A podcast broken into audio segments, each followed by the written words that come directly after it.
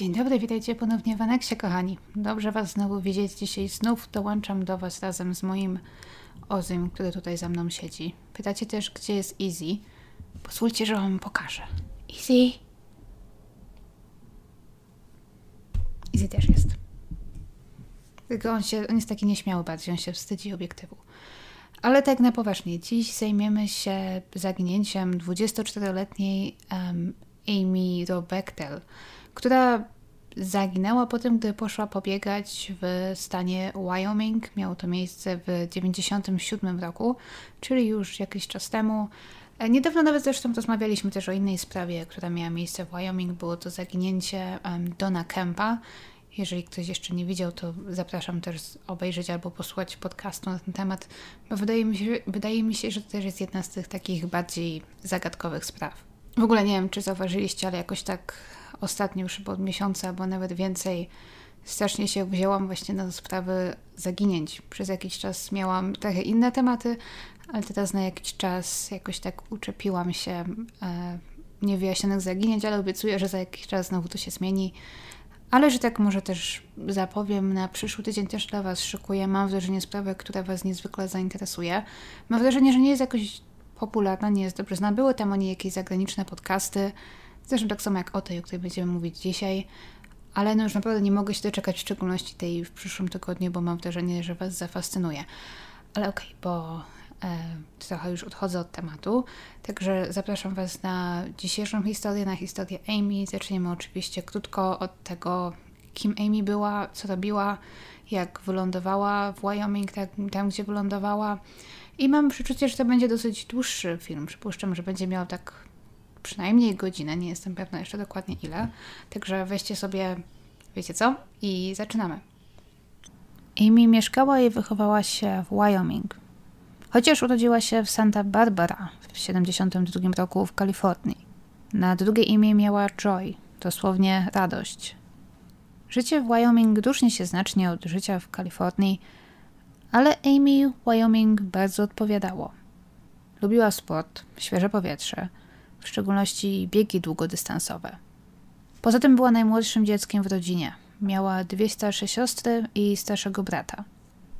Wychowała się i chodziła do szkoły w małym miasteczku, po liczącym sobie niecałe 6 tysięcy mieszkańców Douglas w Wyoming, które znajduje się na wschód od Casper. Amy została opisana jako aktywna, ambitna, inteligentna dziewczyna. Podobno lubiła wyzwania. Nie miała też większych problemów w szkole, a jej przyjaciele powiedzieli, że miała bardzo analityczny umysł. Była raczej skryta, miała przyjaciół oczywiście, ale zawsze uważała swoje rodzeństwo za jej najbliższych przyjaciół. Nie wszyscy podobno byli bardzo zżyci. I nawet znalazłam gdzieś taką anegdotę, że gdy brat Amy brał ślub, to nie miał drużby, które zasady ma być mężczyzną, Zamiast tego te role pełniły jego siostry. Jednak Emi nie była jakoś specjalnie, nie wiem, cicha czy nieśmiała, ale nie była też gwiazdą towarzystwa. Nie musiała brylować, nie miała takiej potrzeby. Była gdzieś po środku. Podobno zawsze uważnie słuchała, udzielała się w rozmowach zarówno w szkole, na uniwersytecie, jak i później w pracy, ale nigdy nie miała takiej skłonności, żeby mówić zbyt dużo o sobie. Amy kochała wyzwania. W liceum dołączyła do drużyny lekkoatletycznej, i zaczęła biegać za namową koleżanki. Podobno lubiła biegać i biegała odkąd ukończyła 13 lat, ale nigdy nie robiła tego jakoś bardziej profesjonalnie. Po prostu uprawiała sobie jogging dla sportu i rozrywki w wolnym czasie. I okazało się, że Amy biega na tyle dobrze, aby dostać się do drużyny lekkoatletycznej w szkole, ale wciąż dużo jej brakowało, aby być w tej drużynie najlepszą. Ambicja nie pozwalała zadowolić jej się przeciętnymi wynikami. Chciała być jedną z najlepszych. I podobno, gdy Amy zaczęła biegać i trenować, to to podobno nie był taki lekki jogging czy trucht. Ona biegła, jakby od tego zależało jej życie. Podobno pędziła jak szalona. I to poświęcenie zaczęło przynosić efekty, bo gdy kończyła liceum, to zajmowała już zwykle czwarte lub piąte miejsce w swojej drużynie. A z liceum poszła prosto na Uniwersytet Wyoming w Laramie. Tam też dołączyła do drużyny lekkoatletycznej, ale znów nie była raczej gwiazdą drużyny. Zwykle nie łapała się na żadne większe czy ważniejsze zawody. ale była podobno lubiana w drużynie i była stale zmotywowana, aby podnosić swoje wyniki. Czy taki typ osoby, który trenerzy bardzo lubią. Amy była zmotywowana i cieszyła się za każdym razem, gdy poprawiła swoje wyniki. Poza tym Amy też ciężko pracowała. Opłacenie studiów w Stanach to często nie jest taka prosta sprawa, jeżeli nie pochodzimy z bardziej zamożnego domu. Z tego też powodu w pewnym momencie Amy miała aż trzy różne prace na pół etatu w ciągu studiów. Poza pracą oczywiście też się uczyła i utrzymywała całkiem dobre wyniki w szkole, no i zaciekle trenowała. Więc jej grafik był naprawdę napięty, wypchanym mnóstwem najróżniejszych aktywności. A trener z jej drużyny, widząc jak ciężko Amy pracuje, nawet lekko nagiął dla niej zasady i zaliczył ją do grona sportowców, którzy dzięki swoim wynikom otrzymują stypendium.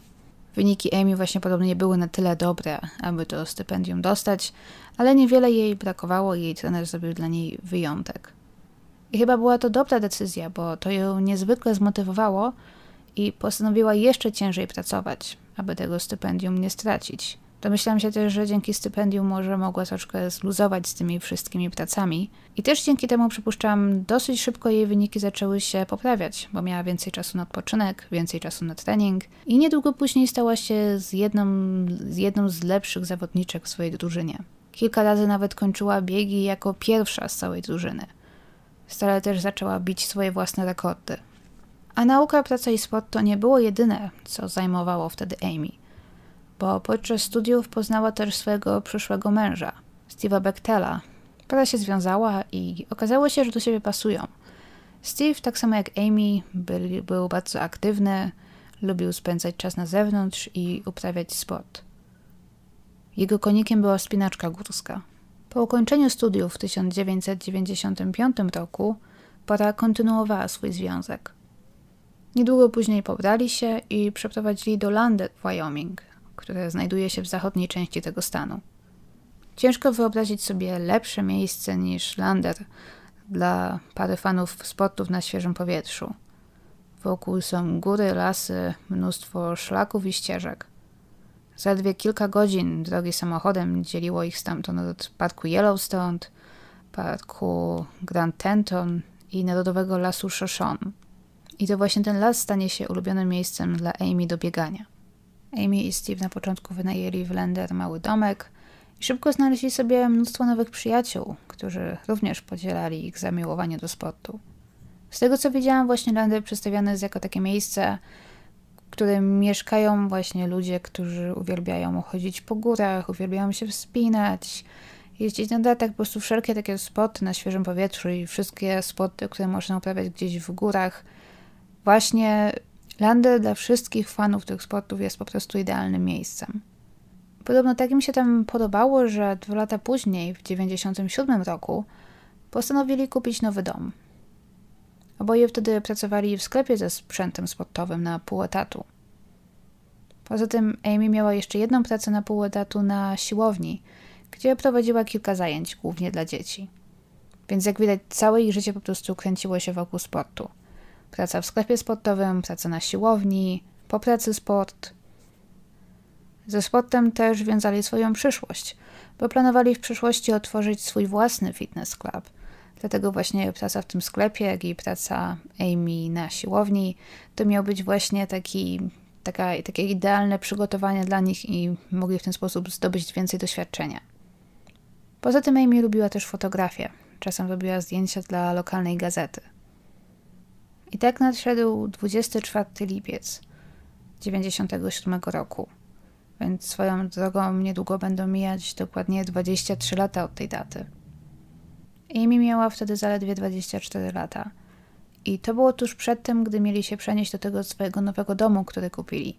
Oni wtedy jeszcze mieszkali w tym domku, który wynajmowali, ale już z tego co wiem, to przyklepali tamten kontrakt, już mieli się przenosić do tego domu, już tam nawet część rzeczy zwieźli. I 24 lipca był zarówno dla Amy, jak i dla Steve'a dniem wolnym. A dla Amy to może i prawie wolnym, bo ona miała tamtego dnia rano zajęcia dla dzieci na siłowni. Ta siłownia swoją drogą nazywała się e, Wind River Fitness Center. I Amy powiedziała rano Steve'owi, że po pracy ma zamiar załatwić kilka rzeczy – między innymi związanych z przenoszeniem się do ich nowego domu. Miała zamiar podzwonić i otworzyć rachunki dla ich nowego domu, tak by mogli płacić za prąd, wodę i tak. A Steve tamtego dnia planował razem ze znajomym, samym Leitnerem, wybrać się w góry na wspinaczkę. Planowali wspinać się w okolicach miasta Du Bois. Wierzę, że tak to ludzie z Wyoming wymawiają. Ja mam ochotę wymówić tu e, Dubois, ale wierzę, że Du Bois jest tą poprawną wymową. To jest takie małe miasto, które znajduje się tuż przed lasem Shoshone. Na północny zachód od Lander mniej więcej.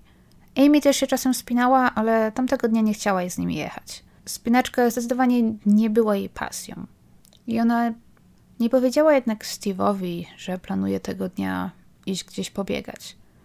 Możliwe jednak, że ta myśl po prostu przyszła jej do głowy dopiero później. Albo uznała, że nie ma potrzeby mu o tym mówić, ponieważ biegała tak często i było to dla niej tak naturalne, że nawet nie musiała o tym mówić Steve'owi za każdym razem.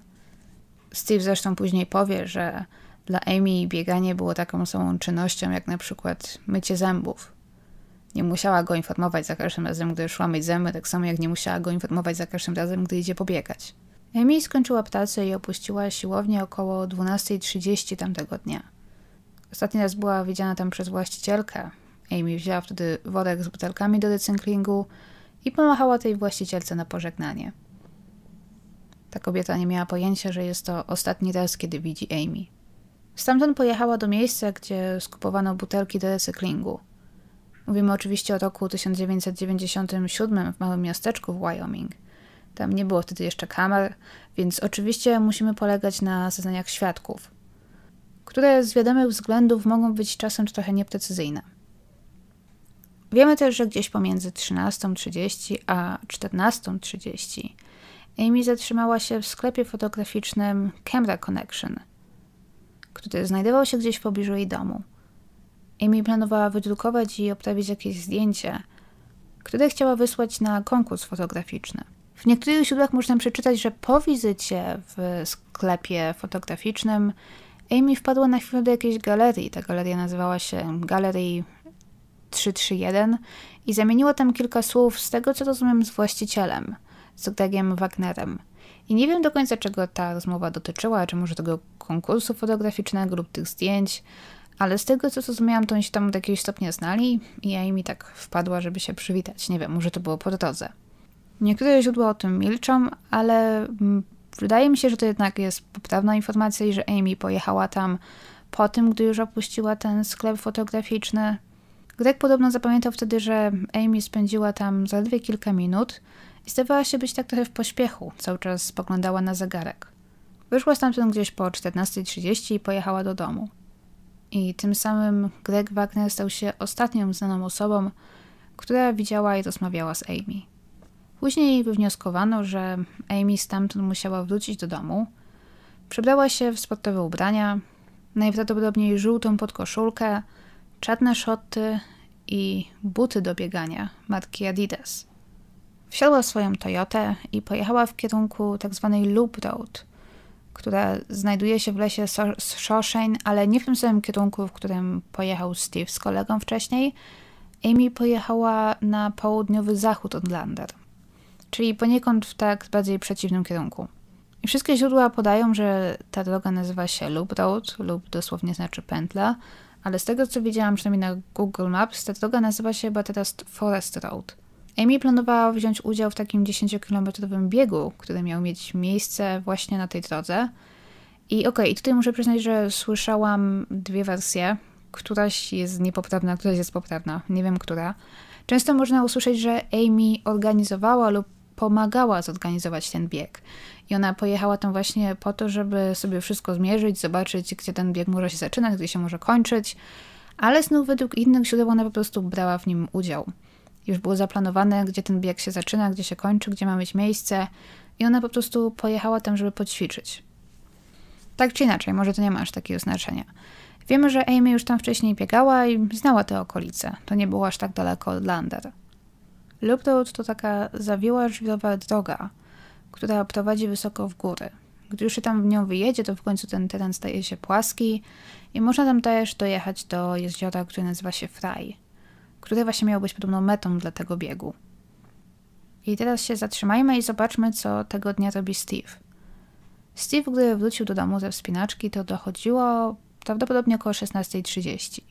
On i jego przyjaciel sam opuścili miejsce, w którym się mieli wspinać około 15.30, jakąś godzinę wcześniej. Normalnie planowaliby zostać dłużej, ale po pierwsze zanosiło się na burzę, po drugie to miejsce, które sobie wybrali, oni tam pojechali pierwszy raz, żeby obczaić sobie, to przypuszczam były jakieś takie skałki, gdzie oni właśnie mieli zamiar się wspinać, ale okazało się, że to miejsce nie było najlepsze do wspinaczki i to był taki trochę zmarnowany dzień. Steven sam to może też mieć później znaczenie. Oni przyjechali w tamto miejsce każdy swoim samochodem. Więc również tam na miejscu, po, gdy to wszystko skończyli, pożegnali się, każdy wsiadł w swój samochód i ruszył w swoją stronę. Więc gdy Steve wrócił do domu, to nie zdziwiła go oczywiście na początku nieobecność żony. On wiedział, że ona planowała załatwić kilka spraw. Nie powiedziała mu też, o której dokładnie planuje wrócić do domu i co dokładnie planuje. Steve tam, wiadomo, wziął prysznic, zaczął sprzątać, wykonywać różne domowe obowiązki, w szczególności, że mieli się przeprowadzać, także roboty było sporo. Zadzwonił też do znajomego i zostawił mu wiadomość głosową, ponieważ nikt nie odebrał, jak się później okazało, dokładnie o 16.43. W pewnym momencie poszedł też na chwilę do sąsiadów, z którymi był bardzo zaprzyjaźniony, Toda Skinnera i Amy, również Amy, Amy Whistler. Gdy wrócił do domu, to jego żony wciąż nie było. Wtedy też zauważył, że jej sprzęt do spinaczki oraz aparat znajdowały się w domu. Nie było jednak butów do biegania. Amy też często wychodziła biegać właśnie popołudniami, więc założył, że właśnie pojechała gdzieś biegać i pewnie lada moment wróci. W szczególności, że planowali tamtego wieczoru wyjść na kolację. Ale we wczesnych godzinach wieczornych Steve zaczął się powoli martwić. Amy zawsze wracała ze swojego biegania na długo przed zmrokiem. Około 18.45 jego sąsiedzi, Todd i Amy, zapukali do jego drzwi, aby zapytać, czy może on i Amy nie chcieliby się wybrać z nimi tego wieczoru do kina, a potem na pizzę. Steve powiedział im, że Amy nie wróciła jeszcze do domu, zaczyna się troszkę martwić i woli zostać w domu, upewnić się, że Amy wkrótce wróci. Albo przynajmniej zadzwoni, że gdzieś jest i coś ją zatrzymało. Także Steve został w domu żeby odwrócić te coraz bardziej dręczące go myśli, zaczął coraz bardziej sprzątać w domu, przygotowywać się do przeprowadzki. Potem nawet spakował kilka rzeczy i zaczął jeździć pomiędzy tym ich e, kupionym domem i domem, w którym wciąż mieszkali, przewozić różne rzeczy. W końcu zadzwonił do rodziców Amy, którzy mieszkali tam bodajże kilka godzin drogi dalej i Steve'owi przyszło do głowy, że może Amy pojechała do nich, ponieważ oni rzeczywiście planowali kiedyś w jakichś najbliższych dniach pojechać do jej rodziców, ponieważ jej rodzice mieli dla nich jakieś meble do tego nowego domu. I przyszło mu do głowy, że może Amy tak w ostatniej chwili uznała, że pojedzie od razu i to, i to załatwi. Ale okazało się, że Joanne, mama Amy, niestety nie słyszała i nie widziała córki cały dzień. Także Steve w końcu wsiadł do samochodu i zaczął jeździć po okolicy. Zaczął w szczególności koncentrować się na miejscach, w których wiedział, że Amy lubiła biegać. Jednym z tych miejsc było właśnie Loop Road i on zaczął e, jechać pod górę tą drogą, ale nie dojechał do końca, w końcu zawrócił. Przyszło mu do głowy, że może Amy zepsuł się gdzieś samochód albo gdzieś utknęła i że jeżeli coś takiego się stało, no to ona będzie próbowała się z nim skontaktować, dodzwonić do domu, aby dać mu znać. Więc uznał, że może lepiej jednak, aby był w domu i czekał na telefon od niej. Wrócił do domu, Amy jednak wciąż dalej tam nie było. I po powrocie zadzwonił do swoich rodziców, później jeszcze raz do rodziców Amy, jak i również do jej siostry.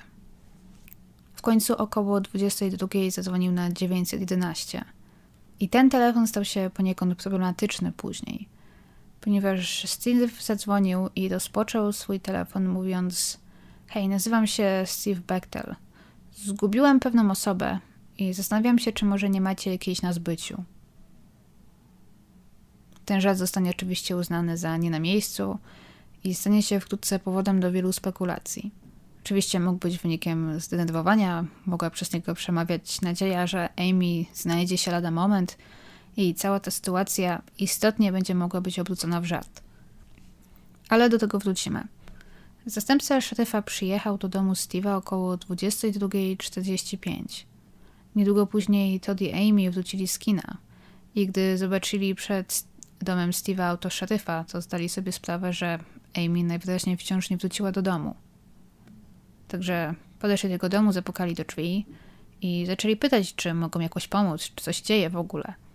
W końcu zapadła decyzja, że Amy i Todd pojadą dalej po okolicy, będą szukać, wypatrywać Amy i jej samochodu, a zastępca szeryfa zostanie ze Steve'em w jego domu, aby spisać jego zeznania.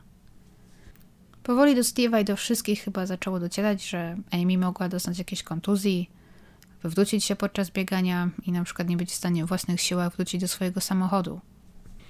I Todd i Amy, gdy tak jeździli po okolicy, to w końcu jakoś po północy bodajże dotarli do Loop Road i do jeziora Fry. I gdy tylko dojechali do jeziora, to nagle na poboczu, przy skrzyżowaniu dróg, znanym jako Burn Gulch, w świetle reflektorów ich samochodu zobaczyli białą Toyotę Tercel, należącą do Amy.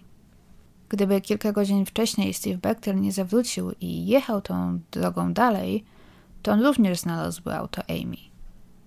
Nie wiadomo, ale może to kilka godzin zrobiłoby jakąś różnicę. Todd Amy podeszli do samochodu. Okazało się, że nie jest zamknięty na klucz. Kluczyki zresztą wciąż znajdowały się w środku. Leżały na przednim siedzeniu, przykryte kartką papieru, na której Amy spisała wszystkie rzeczy, które miała tamtego dnia zrobić oraz zaczęła tam sobie robić notatki na temat tej drogi, którą miała biegać. I dla mnie to było trochę dziwne, że ktoś zostawił kluczyki w samochodzie, a nie zamknięty samochód. Prawie, że prosząc złodzieja po to, aby sobie te kluczyki wziął się do tego samochodu i odjechał. Ale mam wrażenie, że właśnie w Wyoming, w szczególności gdzieś w jakimś parku, na takich odludziach, nikt nie sądził wtedy, pod koniec lat 90., że chyba mu to auto ukradną. Nie wiem. Todd i Amy przejrzeli szybko rzeczy znajdujące się w samochodzie. Nie znaleźli jednak niczego, co mogłoby im dać jakąś wskazówkę, gdzie jest Amy czy gdzie się udała. Zaczęli chodzić po okolicy, nabywać jej imię, ale znów bez rezultatów. Około pierwszej w nocy wykonali telefon do domu Steve'a, aby dać mu znać, że znaleźli jej auto. Nie jestem pewna skąd dzwonili. Raczej wątpię, żeby w 1997 roku mieli telefon komórkowy, który miałby zasięg gdzieś w górach Wyoming. Prawdopodobnie zjechali gdzieś niżej, aby zadzwonić z jakiegoś telefonu stacjonarnego czy budki telefonicznej. Niedługo później Steve, jak i jego znajomy oraz szeryf i pierwsze ekipy poszukiwawcze zaczęły pojawiać się na miejscu. Jednak poszukiwania w głębszym lesie zostały otoczone do wschodu słońca dla bezpieczeństwa poszukujących. A o poranku na miejscu znajdowało się już 25 profesjonalnych wspinaczy. Steve i Amy mieli wielu znajomych w tym środowisku, więc gdy słowa się rozeszło, to wszyscy przyjechali pomóc. A biorąc pod uwagę to, że w Londyn mieszkają właśnie głównie fanatycy sportów, to prawie każdy miał poczucie, że w jakimś stopniu może pomóc. Okazało się też, że Amy miała jakąś małą kontuzję i w ostatnich dniach prowadzących do jej zaginięcia biegała trochę za rzadziej, zaledwie co 2-3 dni, a nie jak wcześniej, codziennie. Możliwe więc, że jej kontuzja pogorszyła się tamtego dnia i Amy gdzieś utknęła, nie będąc w stanie o własnych siłach wrócić do samochodu czy wezwać pomocy. Poszukiwania rozpoczęły się wokół jej samochodu i zaczęły powoli rozszerzać się we wszystkich kierunkach. Późnym popołudniem już dosyć duży obszar został przeszukany, a jednak bez najmniejszego rezultatu. Ani śladu Amy, ani żadnych z jej rzeczy, czy nawet odcisków jej charakterystycznych sportowych adidasów. Czas uciekał. Jeżeli Amy gdzieś tam była, to każda minuta była znacząca. Ale gdy tamtego dnia zaczął zapadać wieczór, to dla wszystkich chyba stało się jasne, że mogło tutaj dojść do czegoś poważniejszego niż kontuzja czy zgubienie się w lesie. W samochodzie Amy znajdowała się lista, na której spisała ona różne charakterystyczne miejsca, które mijała po drodze, kiedy jechała lub road. Amy chciała najwyraźniej nauczyć się tej trasy. Zapamiętać wszystkie charakterystyczne punkty, zapamiętać przez jakiś czas na przykład musi biec pod górę, ile musi biec w dół, po prostym i tak dalej. Więc możemy przypuszczać, że właśnie wzdłuż tej trasy pobiegła. Więc poszukiwania skupiły się właśnie głównie wzdłuż drogi lub, ponieważ właśnie tam miał ten bieg się odbyć. Ale tutaj znów nic. Ktoś nawet powiedział, że najważniejszą poszlaką w całej, w całej tej sprawie było to, że nie znaleziono żadnej poszlaki. Podczas czwartego dnia poszukiwań znaleziono odciski butów Adidas, takie same jak miała Amy. Pojawiła się nadzieja, że może w końcu natrafiono na jakiś trop. Ale niestety, okazało się, że odciski należały do jakiegoś mężczyzny, który biwakował w tamtej okolicy. W końcu znaleziono długopis. Leżał on przy drodze, jakieś dwa kilometry od miejsca, gdzie znaleziono jej samochód. Był to dosyć drogi długopis marki Zenit. Amy posiadała taki długopis, z tym, że jej długopis był zielony, a długopis znaleziony przy drodze był niebieski. Steve powiedział, że nie kojarzy, aby Amy miała taki niebieski długopis, ale wciąż jest możliwe, że ten długopis należy do niej. Przecież Steve nie musiał wiedzieć o wszystkich długopisach, które ona posiada.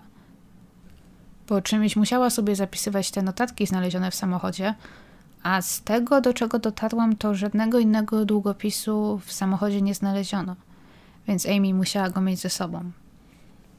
Ale to była jedyna poszlaka. Przypuszcza się, że Amy miała przy sobie taką małą nerkę, którą gdzieś tam sobie przypinała przy pasie i z którą zawsze biegała. Nie jesteśmy tego do końca pewni, ale z tego co wiem, nie znaleziono jej nigdzie wśród jej rzeczy, nigdy też nie znaleziono jej portfela. Ale jeżeli tak było, to też znowu zastanawiam mnie, dlaczego ona po prostu nie zabrała ze sobą kluczy do samochodu. No bo jeżeli miała ze sobą jakąś tam małą nerkę, miała ze sobą portfel, no to dlaczego by nie wrzucić tam jej kluczy? Mogła zamknąć samochód i czuć się z tym bezpieczniej. Ale może nie wiem, w Wyoming w latach 90. rzeczywiście był taki zwyczaj, że ludzie samochodów po prostu nie zamykali.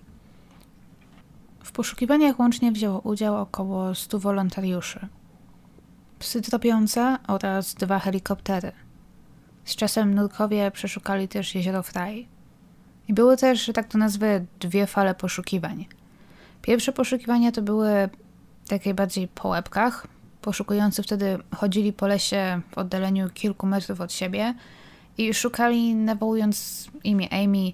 Oni po prostu szukali, wychodząc z takiego założenia, że ona gdzieś tam jest w lesie i jest ranna więc powinni dosyć łatwo ją zauważyć, jak i ona powinna ich usłyszeć, jeżeli ją nawołują, czy oni powinni usłyszeć ją, jeżeli woła o pomoc. Drugie poszukiwania były bardziej dokładne i już bardziej pod kątem tego, że mogło dojść do czegoś innego niż po prostu jakaś kontuzja czy zgubienie się w lesie, bardziej pod kątem, że mogła tam dojść do jakiegoś przestępstwa. Wtedy okolica została przeszukana praktycznie metr po metrze. Kilka dni po zaginięciu Amy status jej sprawy został też zmieniony z po prostu zaginionej osoby już na śledztwo w sprawie przestępstwa. W tym czasie też rodzina Amy wydrukowała plakaty z jej zdjęciem i zaczęła to sprowadzać je po mieście. Szeryf nawet zorganizował kilka blokad na drodze i zaczął przepytywać wszystkich kierowców. Z czasem w wielu miejscach porozwieszano takie żółte wstążki ku pamięci Amy, między innymi koło jej domu, w miejscu, gdzie zaginęła, w różnych miejscach parku, w mieście, po to, aby zwrócić większą uwagę na jej sprawę. Znów to jest coś, co tak trochę kojarzy mi się ze sprawą Mory Mary. Nie dość, że zarówno Mora, jak i Amy biegały długodystansowo, zaginęły na odludnym terenie, znaleziono tylko ich samochód, to jeszcze te wstążki. Z czasem do sprawy włączono też FBI, Łącznie wysłano 25 agentów z różnych oddziałów FBI w różnych miastach Wyoming. Gdy o sprawie zaczęło być coraz głośniej, na specjalną linię telefoniczną dedykowaną Amy zaczęło napływać mnóstwo telefonów. Dla przykładu 27 lipca zarejestrowano średnio aż 1000 połączeń telefonicznych na godzinę. Wszyscy dzwonili w sprawie Amy. Znalazła się para, Jim i Wendy Gibbon – którzy prowadzili motel w Lander. Oni jechali wzdłuż Loop Road około 17 w dzień zaginięcia Amy. I zapamiętali młodą kobietę z jasnymi włosami, w podkoszulce i w shortach, która biegła, biegła bardzo szybko, jak szalona, jak to powiedzieli, właśnie w kierunku Burn Gulch. Wierzy się, że to była właśnie Amy. Później około 19 w drodze powrotnej Jimmy Wendy znów przejechali wzdłuż tamtej drogi koło tego miejsca – Wtedy Amy już nigdzie nie widzieli, ale Wendy zapamiętała, że minęli zaparkowany na poboczu samochód, białą Toyotę. Ona oczywiście nie miała wtedy pojęcia, że to było auto dziewczyny, którą widziała tam wcześniej. Ale później jej się przypomniało, że miała wtedy wrażenie, że gdy minęli ten samochód, to ona zobaczyła jakiś błysk lub ruch na tylnym siedzeniu. co wskazuje na to, że ktoś mógł być wtedy w samochodzie. Możliwe jednak, że było to tylko jakieś odbicie. Wtedy było jeszcze zupełnie jasno. Słońce zachodziło wtedy niedługo przed 21. Znalazłam jeszcze informację o innym mężczyźnie, który też tamtędy jechał, gdzieś mniej więcej o podobnej porze i również zobaczył młodą kobietę wściekle, zaciekle biegnącą e, wzdłuż drogi i pomyślał, że o kurczę, ta dziewczyna chyba tutaj wylądowała w złym momencie, bo wygląda na to, że zanosi się dziś na burzę. On sobie pomyślał podobno, że to może nie najlepszy czas na bieganie i on gdzieś tam jechał coś w tamtym kierunku załatwić i pomyślał sobie, że jak będzie wracał, miał ten, tędy wracać jakieś, nie wiem, kilkanaście, może kilkadziesiąt minut później, to pomyślał, że jeżeli gdzieś zobaczy dalej tą dziewczynę, to zatrzyma się i zapyta, czy może nie trzeba jej gdzieś podwieźć, ponieważ nie chciał, żeby ona tak utknęła w górach pośrodku niczego w czasie burzy. Ale gdy wracał, to tej dziewczyny już nie było. Natomiast nie wiem, jak e, pewna jest ta informacja, ponieważ rzeczywiście czytałam o tym, że tamtego dnia tam się chmurzyło, wyglądało na to, że może być burza, ponieważ to też był jeden z powodów, dla którego e, Steve i Sam trochę wcześniej opuścili to miejsce, gdzie mieli się wspinać, ponieważ właśnie zanosiło się na burzę. Ale przynajmniej jeżeli spojrzymy na, na informacje archiwalne, no to jak pogoda wtedy w Lander wyglądała, to podobno padało tam gdzieś bodajże do godziny 14, z tego co pamiętam. Rano było pochmurnie, później trochę popadało, ale gdzieś tam po 14-13 się wypogodziło. Czyli teoretycznie w tym czasie, gdy Amy tam biegała, to już żadnego deszczu miało nie być. Ale wciąż to są góry, oczywiście. E, w górach pogoda cały czas się zmienia. Oczywiście gdzieś tam mogły e, w oddali rzeczywiście majaczyć jakieś burzowe chmury, które nigdy nie nadeszły. Ale tak tylko o tym wspominam, bo nie znalazłam tej informacji w wielu źródłach. Zawsze mówi się o tym właśnie, że tylko ta jedna para, ci właściciele motelu, państwo Gibbon, którzy jechali samochodem, widzieli jakąś biegnącą dziewczynę, która mogła być Amy, a mnie się chyba właśnie mówi o tym, że najwyraźniej oni nie byli jedynymi osobami, którzy właśnie kogoś tam widzieli. A fakt, czy Amy była tam widziana biegająca, czy nie, też może mieć znaczenie dla tej sprawy. A może to mieć znaczenie, ponieważ, no cóż, gdy nikogo, niczego nie znaleziono, to podejrzenia, że Amy mogła zgubić się gdzieś podczas biegania, zaczęły powoli zmieniać się w podejrzenia trochę innej natury, a mianowicie podejrzenia, no cóż, względem jej męża. 1 sierpnia 1997 roku Steve został poproszony o pojawienie się na komisariacie ponownie. Został też ponownie przesłuchany, ale tym razem trochę w innym stylu. Policjanci jeszcze raz upytywali go dokładnie o wszystko, co robił tamtego dnia i w pewnym momencie po kilku godzinach jeden z obecnych tam agentów FBI. Nagle powiedział do Steve'a, że oni mają dowody, które pozwalają im podejrzewać, że Steve może mieć coś wspólnego z zaginięciem Amy. I z tego powodu też proszę go o poddanie się testowi wariografem. Tak swoją drogą ten agent FBI najprawdopodobniej blefował i powiedział tak tylko, żeby zobaczyć reakcję Steve'a, ponieważ przynajmniej w tamtym momencie oni tak naprawdę nic na niego nie mieli. Steve początkowo zgodził się na test wariografem, ale również trochę się wkurzył i oburzył. Nie spodobało mu się to, że tak go próbują tutaj o coś oskarżać, ponieważ on utrzymywał, że jest niewinny. W końcu wkurzył się, ponieważ oni go oczywiście nie, nie aresztowali. On przyszedł tam na przesłuchanie dobrowolnie, to uznał, że on już nie chce z nimi rozmawiać i jeżeli oni go nie aresztują, to on kończy tę rozmowę i wychodzi. I tak zrobił a po wyjściu zrobił coś, co moim zdaniem w takim wypadku jest chyba najlepszym, co możemy zrobić. Zatrudnił adwokata. I po konsultacji z adwokatem odmówił wzięcia udziału w teście wariografem, właśnie za namową tego adwokata. I to też spowodowało, że no cóż, dla niektórych zaczął wyglądać trochę podejrzanie.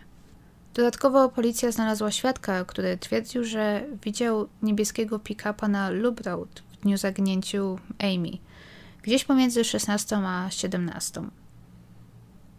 Ta osoba twierdziła, że za kierownicą widziała mężczyznę, którego może mogłaby rozpoznać, a na siedzeniu pasażera miała siedzieć jakaś kobieta z blond włosami. Dobrze się domyślacie. Steve miał niebieskiego pick-upa. Więc gdyby policja chciała o coś Steve'a oskarżyć, to właśnie takiego świadka potrzebowali, żeby zeznał coś takiego w sądzie. Ale niestety ten świadek, że tak powiem im, no, nie, nie wypaliło im to wszystko, ponieważ on twierdził, że może Steve'a rozpoznać, więc tam zaprezentowano mu kilka zdjęć różnych mężczyzn. Właśnie jednym z nich był Steve oraz kilka jakichś tam innych przypadkowych. No i poproszono, żeby ta osoba wskazała mężczyznę, którego widziała tamtego dnia w samochodzie. No ale niestety ta osoba nie potrafiła tego powiedzieć ze stuprocentową pewnością. Nie wskazała w ogóle na Steve'a. Więc no, niestety, nie mieli świadka. Na niewiele im się takie zeznanie przydało. Ale przeszukano samochód Steve'a, przeszukano jego dom i nie znaleziono wtedy podobno niczego sugerującego popełnienie przestępstwa. Sheriff Matthews jednak powiedział prasie, i tutaj cytat, w jego samochodzie był jakiś podejrzany materiał biologiczny. Nie sugeruję, że coś tam na pewno było, ale nie mówię też, że nie mogło być. Koniec cytatu. Bardzo enigmatyczny komentarz i chyba nigdy nie ujawniono, o jaki materiał biologiczny chodziło, co pozwala mi sądzić, że najwyraźniej nie było to nic obciążającego, ponieważ gdyby było, no to przypuszczam, że cała historia potoczyłaby się inaczej. Adwokat Steve'a, Kent Space, powiedział później prasie, że FBI i biuro szeryfa zwróciło się przeciwko Steve'owi, ponieważ nie byli w stanie znaleźć żadnych dowodów albo wyjaśnić, co stało się z Amy. I z frustracji zwrócili się przeciwko niemu. A po tych wszystkich oskarżeniach Steve przestał współpracować z policją. Z czasem policja zwróciła się nawet do NASA z prośbą o zdjęcia satelitarne z tamtej okolicy. Mieli nadzieję, że może to ich gdzieś zaprowadzi. I co ciekawe, okazało się, że tamtego dnia taka rosyjska stacja kosmiczna o nazwie Mir przelatywała wtedy i wykonywała zdjęcia właśnie Wyoming. Także zwrócono się do rosyjskiego rządu z prośbą o udostępnienie tych zdjęć. Ale z tego co wiem, niestety nic z tego nie było, ponieważ okolica, w której Amy wtedy biegała, była zachmurzona. A szkoda, bo byłaby to niezwykła sprawa, gdyby dzięki stacji kosmicznej udało się to związać czyjeś zaginięcie i coś ważnego zostałoby uwiecznione na zdjęciach satelitarnych. Myślę, że to by była naprawdę sprawa jedyna w swoim rodzaju. Przez chwilę przyglądano się też byłemu koledze Amy, Clemu MacLeod, który poznał ją kilka lat wcześniej, gdy pracowała jako kelnerka w kawiarni, jeszcze na studiach. Kelly był wtedy podobno w niej zakochany, ale Amy nie uzajemniała jego uczucia i zerwała z nim kontakt, gdy poczuła, że jego uczucia przeradzają się wręcz w obsesję. I był to ciekawy trop, jednak musiał zostać porzucony, bo okazało się, że Kelly przez ten czas przebywał bodajże gdzieś w Kanadzie. I powoli doszło do rozłamu, jeżeli mogę to tak nazwać, pomiędzy rodziną Amy a Steve'em. Rodzice Amy zaczęli podejrzewać, że Steve coś ukrywa. Głównie właśnie przez ten, to odmówienie wzięcia udziału w teście wadiografem. A z tego, co powiedział starszy brat Amy, Nels, FBI próbowało ich przekonać, że Steve wie więcej niż mówi i że FBI jest w posiadaniu jakichś, tutaj znowu cytat, niepokojących dowodów przeciwko niemu. Ale nie doszłam do tego, czym były dokładnie te niepokojące dowody. Nie wiem, o czym on wtedy mówił, ale może chodziło o dziwne wpisy w pamiętnikach Steve'a. Ponieważ podczas przeszukania domu nie, nie znaleziono niczego obciążającego, żadnych dowodów morderstwa, żadnych śladów walki, żadnych śladów krwi, niczego takiego. I najlepszą, powiedzmy, zdobyczą, jaką wtedy podczas tego przeszukania udało się pozyskać, były stare pamiętniki i dzienniki Steve'a. A w nich, w szczególności w jednym pamiętniku z liceum, były teksty piosenek, które Steve podobno pisał dla jakiegoś początkującego zespołu, którego był wtedy częścią. I teksty niektórych tych piosenek zostały uznane za niepokojące. Było tam o przemocy, dominacji, ale z tego co wiedziałam, to te treści nie zostały nigdy słowo w słowo ujawnione. Ale FBI właśnie pokazało rodzinie Amy te dzienniki i podobno jakoś tak zburzyło to ich obraz tego, jak postrzegali Steve'a. I nie wiem, chyba zaczęli się obawiać, że coś z nim może być nie tak. Przynajmniej takie odnoszę wrażenie. 23 lutego 1998 roku Policja ujawniła, że nie może ze stuprocentową pewnością potwierdzić, że Steve Bechtel miał alibi na czas pomiędzy 14.30 a 17 w dniu, gdy Amy zaginęła. Sam Leitner, ten kolega, z którym oni pojechali się wspinać w okolice Dubois, on oświadczył, że oni byli razem gdzieś mniej więcej do 15.30, gdy w końcu się rozstali. Ale policja chyba próbowała podważyć słowa sama, ponieważ twierdzili, że nie znaleźli żadnego świadka, który by ich widział w tamtej okolicy, gdzie oni mieli się wspinać. Steve twierdził, że tamtego dnia zatrzymali się też w sklepie z narzędziami, ale niestety nie mieli rachunku, tam kupili jakieś narzędzia, bodajże młotek, ale nie mieli już rachunku, więc nie mogli tego potwierdzić. Poza tym e, sam zatrzymał się na stacji i zapadkował samochód. Z tego akurat miał wciąż rachunek, ale policja uznała, że nie jest to żaden dowód, ponieważ rzeczywiście sam mógł gdzieś tam wtedy być, ale wciąż nie wiemy, gdzie był Steve. Poza tym sam Leitner, tak samo jak Steve, odmówił poddania się testowi wariografem. Ale trzeba też pamiętać o słowach sąsiadów, ponieważ sam Leitner nie jest tutaj jedną osobą zapewniającą Steve'owi alibi. Ci sąsiedzi Todd i Amy rozmawiali ze Steve'em e, gdzieś około 17, możliwe, że trochę wcześniej. Wiemy też, że Steve wykonał telefon z domu o 16.43. Także jeżeli Amy rzeczywiście była widziana biegająca gdzieś pomiędzy 16 a 17, no to Steve zdecydowanie z jej zaginięciem raczej nie mógł mieć nic wspólnego. Jego adwokat wyjaśnił też, że stanowczo sprzeciwia się, aby Steve został poddany testowi wariografem. I to była decyzja właśnie jego adwokata, nie Steve'a. Ponieważ, jak już wiemy, wyniki często są błędne i ogólnie um, adwokaci praktycznie zawsze oddają te testy wszystkim swoim klientom. Zresztą te testy również nie są dopuszczane jako dowody w sądzie właśnie przez to, że nie można na nich do końca polegać. Więc ten adwokat utrzymywał, i szczerze już nie patrzyłam na to nigdy z tej strony, ale chyba muszę się z nim zgodzić, że jeżeli te testy nie są dopuszczane jako dowody w sądzie, to tak naprawdę nie ma prawie żadnego powodu, żeby policja marnowała czas i środki na przeprowadzanie takich testów. Ponieważ jeżeli wszystko wyjdzie na korzyść Steve'a i rzeczywiście ten test pokaże, że on raczej tutaj w niczym nie kłamie, no to w sumie niewiele to dla policjantów zmieni, ponieważ wiemy, że jest mnóstwo sposobów na oszukanie radiografu. Oszukywali go najwięksi seryjni mordercy tak naprawdę.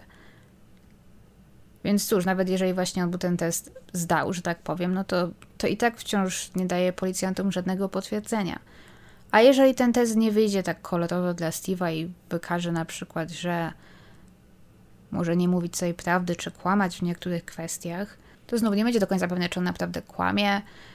I teoretycznie rzeczywiście policjanci mogą skupić się na nim troszkę bardziej i może mu to gdzieś tam zrujnować opinię, czy zrujnować życie, ale tak czy inaczej niczego to nie zmieni, ponieważ jeżeli oni go oskarżą, to nie mogą tego dowodu i tak wykorzystać. Więc nie mogą go na przykład oskarżyć o nic na podstawie tylko wyniku testu wariografem. Czyli nieważne jaki wynik tego testu będzie, nigdzie dalej ich to nie zaprowadzi, wręcz przeciwnie, może spowodować tylko więcej zamieszania.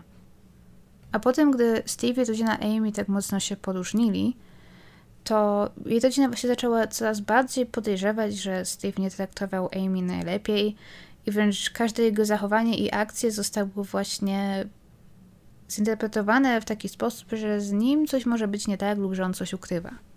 I to w połączeniu z faktem, że Steve odmawiał testu wariografem spowodowało, że no cóż, wyglądał na winnego i wtedy podobno całe miasteczko, jak i wszyscy, którzy tę sprawę śledzili, podzielili się na takie dwa obozy. Jedni uważali, że Steve jest winny, inni uważali, że Steve jest niewinny. W mieście oczywiście huczało od plotek. To jest w ogóle, mam wrażenie, kolejna taka sprawa właśnie. Nie wiem sama, która z kolei, gdzie gdy nie ma żadnych dowodów, tropów, to opinia publiczna zwraca się przeciwko najbliższej osobie ofiary, w tym przypadku przeciwko mężowi. Podobno też rodzina Amy przypomniała sobie pewną sytuację, którą podzieliła się z policją. Kiedyś, gdy byli na kolacji, była tam Amy, Steve, rodzeństwo Amy, chyba też jej rodzice, to jedna z jej sióstr zauważyła, że Amy ma na ramieniu siniaki. Zapytała, skąd te siniaki się wzięły.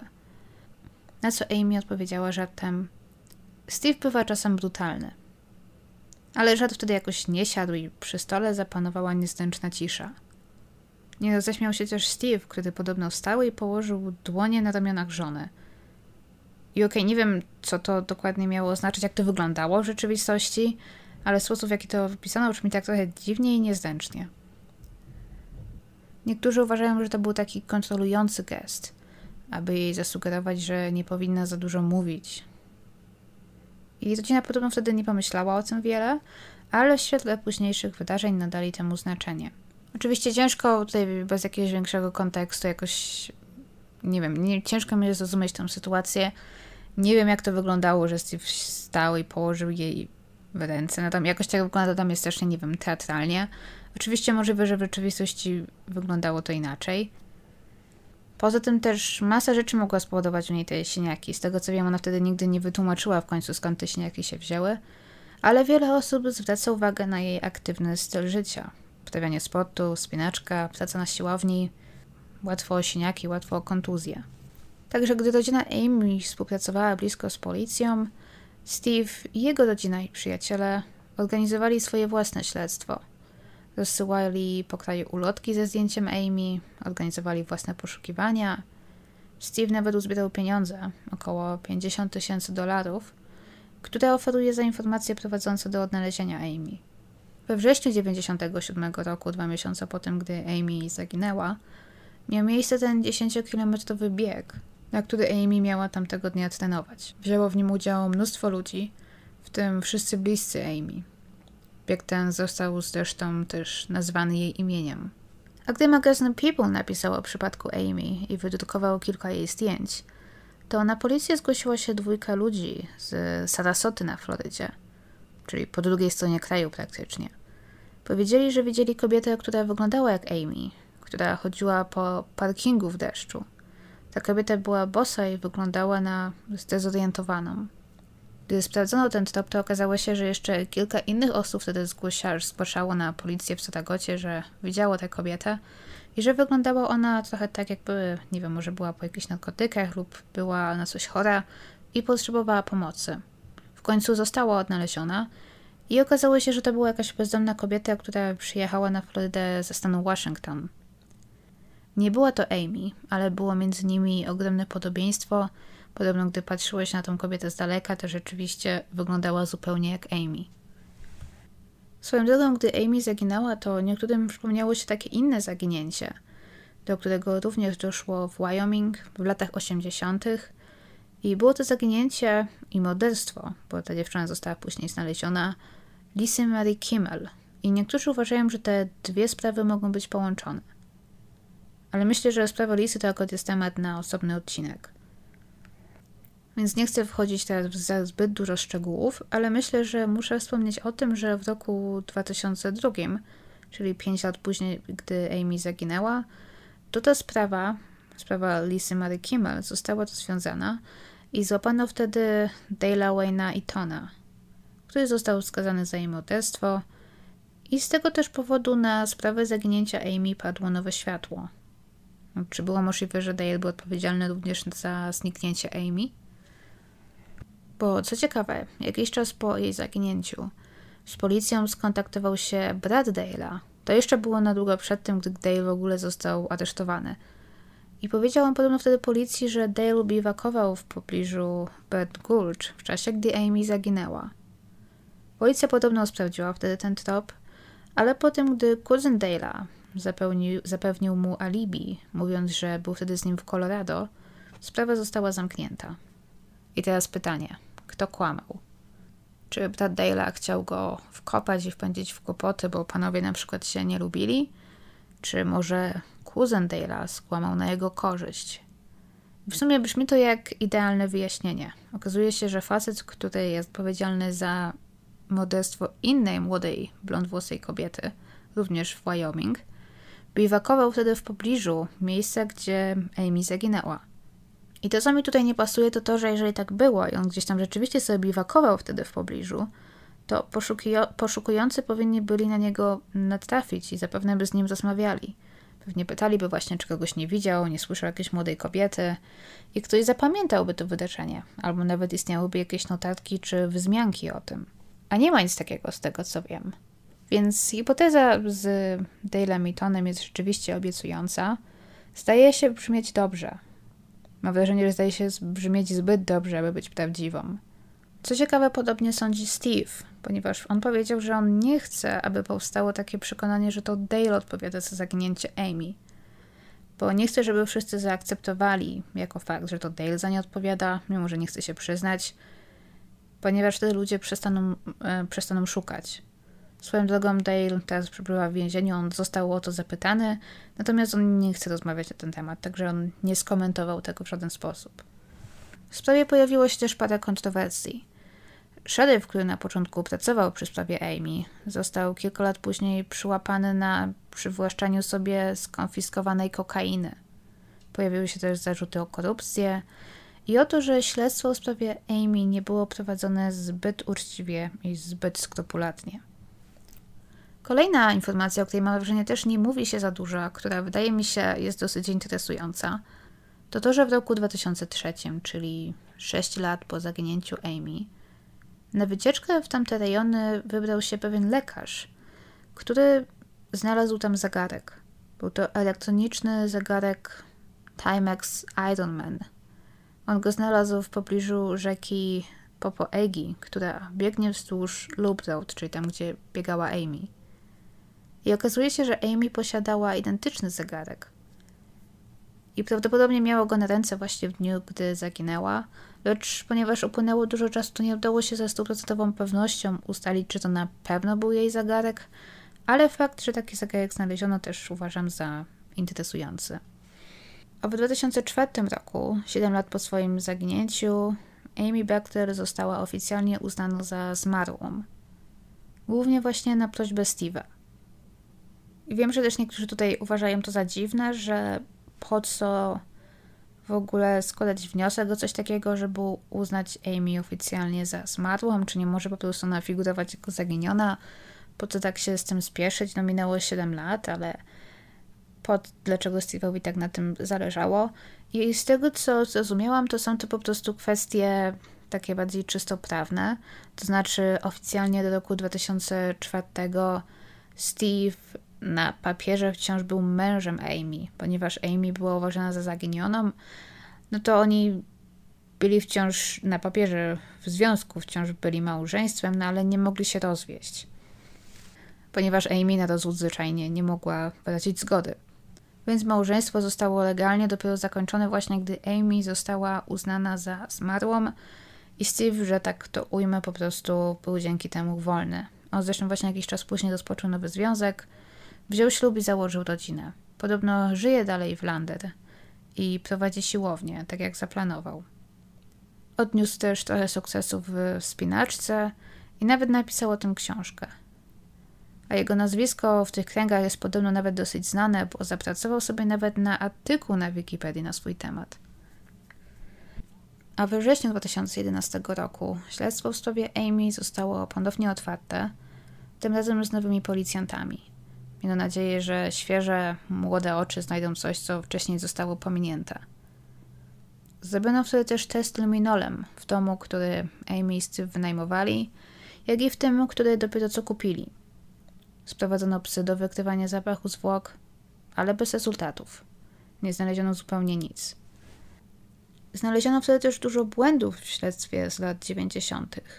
Chociażby fakt, że wiele wskazówek i informacji nie zostało wtedy do końca sprawdzonych, ponieważ policja zbyt szybko skupiła się na Stevie, ignorując inne możliwości.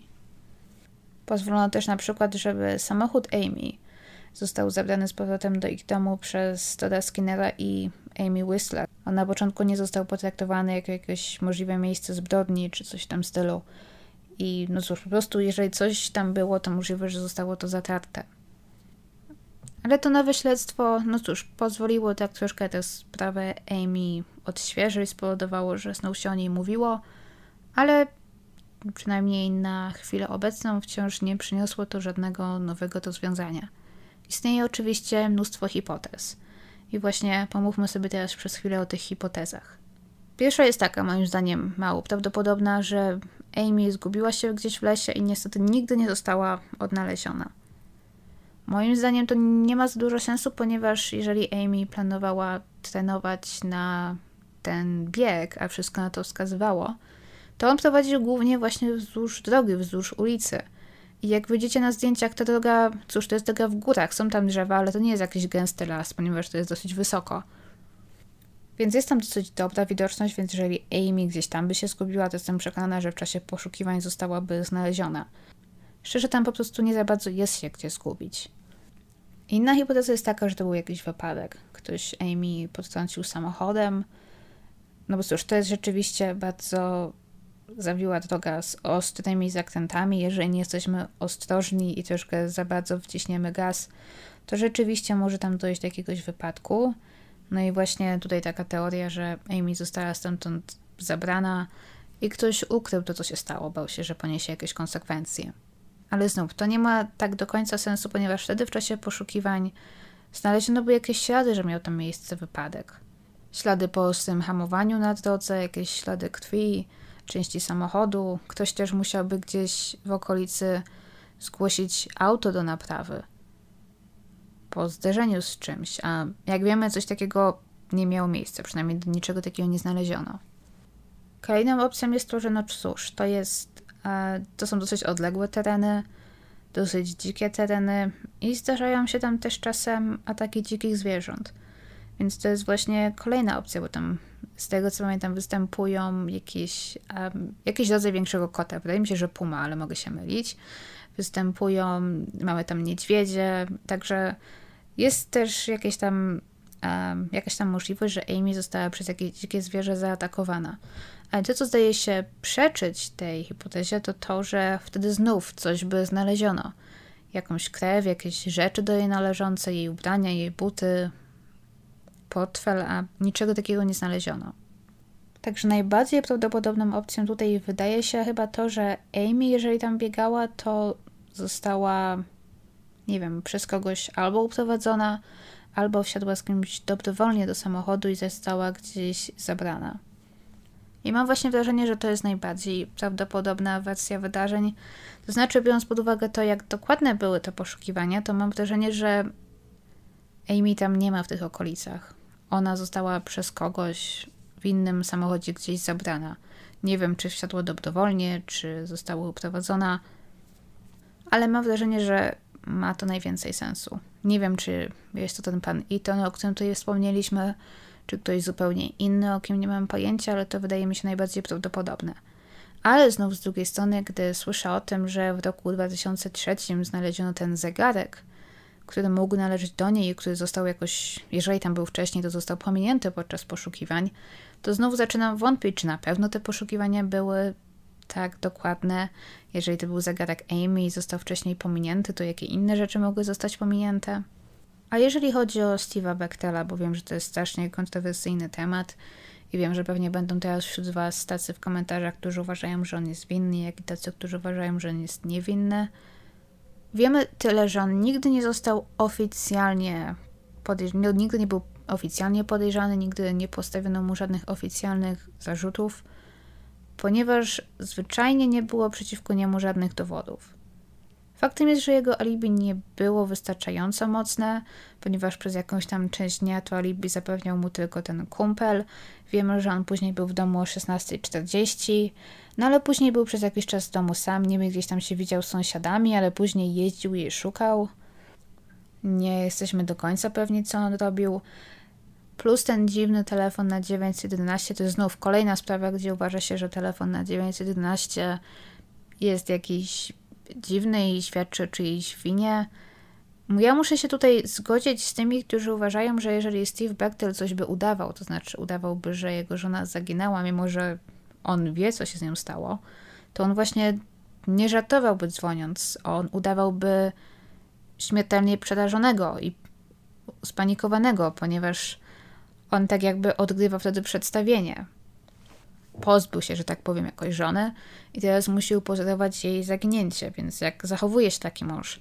No panikuje, martwi się, szuka jej, więc wtedy dzwoniąc na 911 raczej nie zaczynałby telefonu od takiego kiepskiego żartu. Zresztą już mówiliśmy o tym, że w różnych stresujących sytuacjach ludzie, no cóż, zachowują się w różnoraki sposób. Nie zawsze można to przewidzieć. Nie ma jakiegoś takiego jednego systemu czy szablonu, jak każdy w takiej sytuacji powinien się zachowywać. Natomiast uważam, jeżeli on rzeczywiście ma z tym coś wspólnego, to wiele wskazuje na to, że musiał mieć wspólnika, ponieważ jeżeli auto Amy zostało tam zostawione, no to Steve musiał jakoś wrócić do miasta, więc ktoś musiał go tam stamtąd zabrać. To by znaczyło, że ten przyjaciel, z którym się wspinał, prawdopodobnie kłamie, możliwe też, że ci sąsiedzi kłamią, także robi się z tego już taki jeden wielki spisek. A jeżeli chodzi o te kwestie testu wariografem, to ja się tutaj absolutnie zgadzam. Również nie zgodziłabym się na taki test na jego miejscu. Jeżeli kiedykolwiek zostanę o cokolwiek podejrzana, od razu zapowiadam, nie zgadzam się na żadne testy wariografem.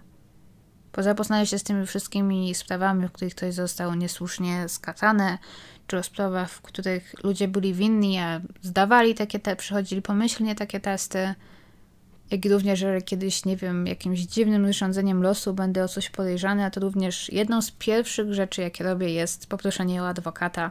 To jest w ogóle chyba taka najlepsza rada, jaką można komuś dać, jeżeli jest się w jakiejś sprawie przesłuchiwanym przez policję, to chyba dobrze poprosić o adwokata. I wiem, że istnieje takie przekonanie, że jeżeli ktoś prosi o adwokata, to jest winny. I szczerze to ja też kiedyś dawno temu podzielałam to przekonanie, ale już przestałam i powiedzmy, wywróciło mi się to zupełnie o 180 stopni, ponieważ teraz uważam, że właśnie poproszenie o adwokata w takiej sytuacji, w jakiej był Steve, czyli jeżeli mamy wrażenie, jesteśmy o coś podejrzani, policja z nami rozmawia, to mam wrażenie, że najlepszym, co możemy zrobić, to właśnie nie rozmawiać z nimi bez obecności adwokata.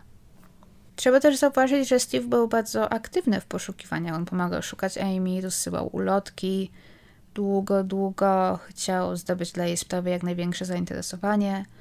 Zebrał też pieniądze na tę nagrodę dla kogoś, kto miał jakieś informacje na temat jej zaginięcia. Ale oczywiście niektórzy tutaj złośliwi tutaj zauważają, że łatwo jest zaproponować nagrodę ze swoich własnych pieniędzy, jeżeli wie się, co się stało z Amy i wie się, że nigdy ona nie zostanie odnaleziona. I w sumie to mam dla Was takie pytanie na koniec. Zobaczymy, jak wiele osób dotrwało do końca. Mam takie pytanie, piszcie, co wy myślicie i co wy byście zrobili w takiej sytuacji, ale gdybyście właśnie byli w takiej sytuacji, w jakiej był Steve Bechtel lub w czymś, w jakiejś podobnej sytuacji, to znaczy właśnie stajecie przed e, decyzją, e, musicie z jakiegoś powodu poddać się testowi wykrywaczem kłamstw. W sumie nawet nieważne, czy jesteście winni, czy coś zrobiliście, czegoś nie zrobiliście. Ale okej, okay, załóżmy, że jesteście niewinni. Jesteśmy wszyscy niewinni i nagle znajdujemy się gdzieś w złym miejscu, w złym czasie. Jeżeli się zgadzacie, to dlaczego? Jeżeli się nie zgadzacie, to też dlaczego? Myślę, że ja już e, to, co ja bym zrobiła, myślę, że już tu wyjaśniłam tutaj, ale tak, ja bym najprawdopodobniej wzięcia udziału w takim teście po prostu odmówiła. I wytłumaczyłabym to tak, że wiele przypadków pokazało już w przeszłości, że na takich testach nie można polegać, ponieważ czasem niewinni ludzie e, nie zdawali, że tak powiem, takich testów wykrywaczem kłamstw, jakie mieliśmy na przykład wielu seryjnych morderców, którzy byli winni, ale którym udało się ten e, wykrywacz kłamstw wtedy oszukać. Także to jest moje wyjaśnienie. Jestem ciekawa, co wy myślicie. I no cóż, chyba tyle na dziś. Dziękuję Wam za słuchanie. Dziękuję Wam za oglądanie. I widzimy się za tydzień, jak przypuszczam. Do zobaczenia. Pa.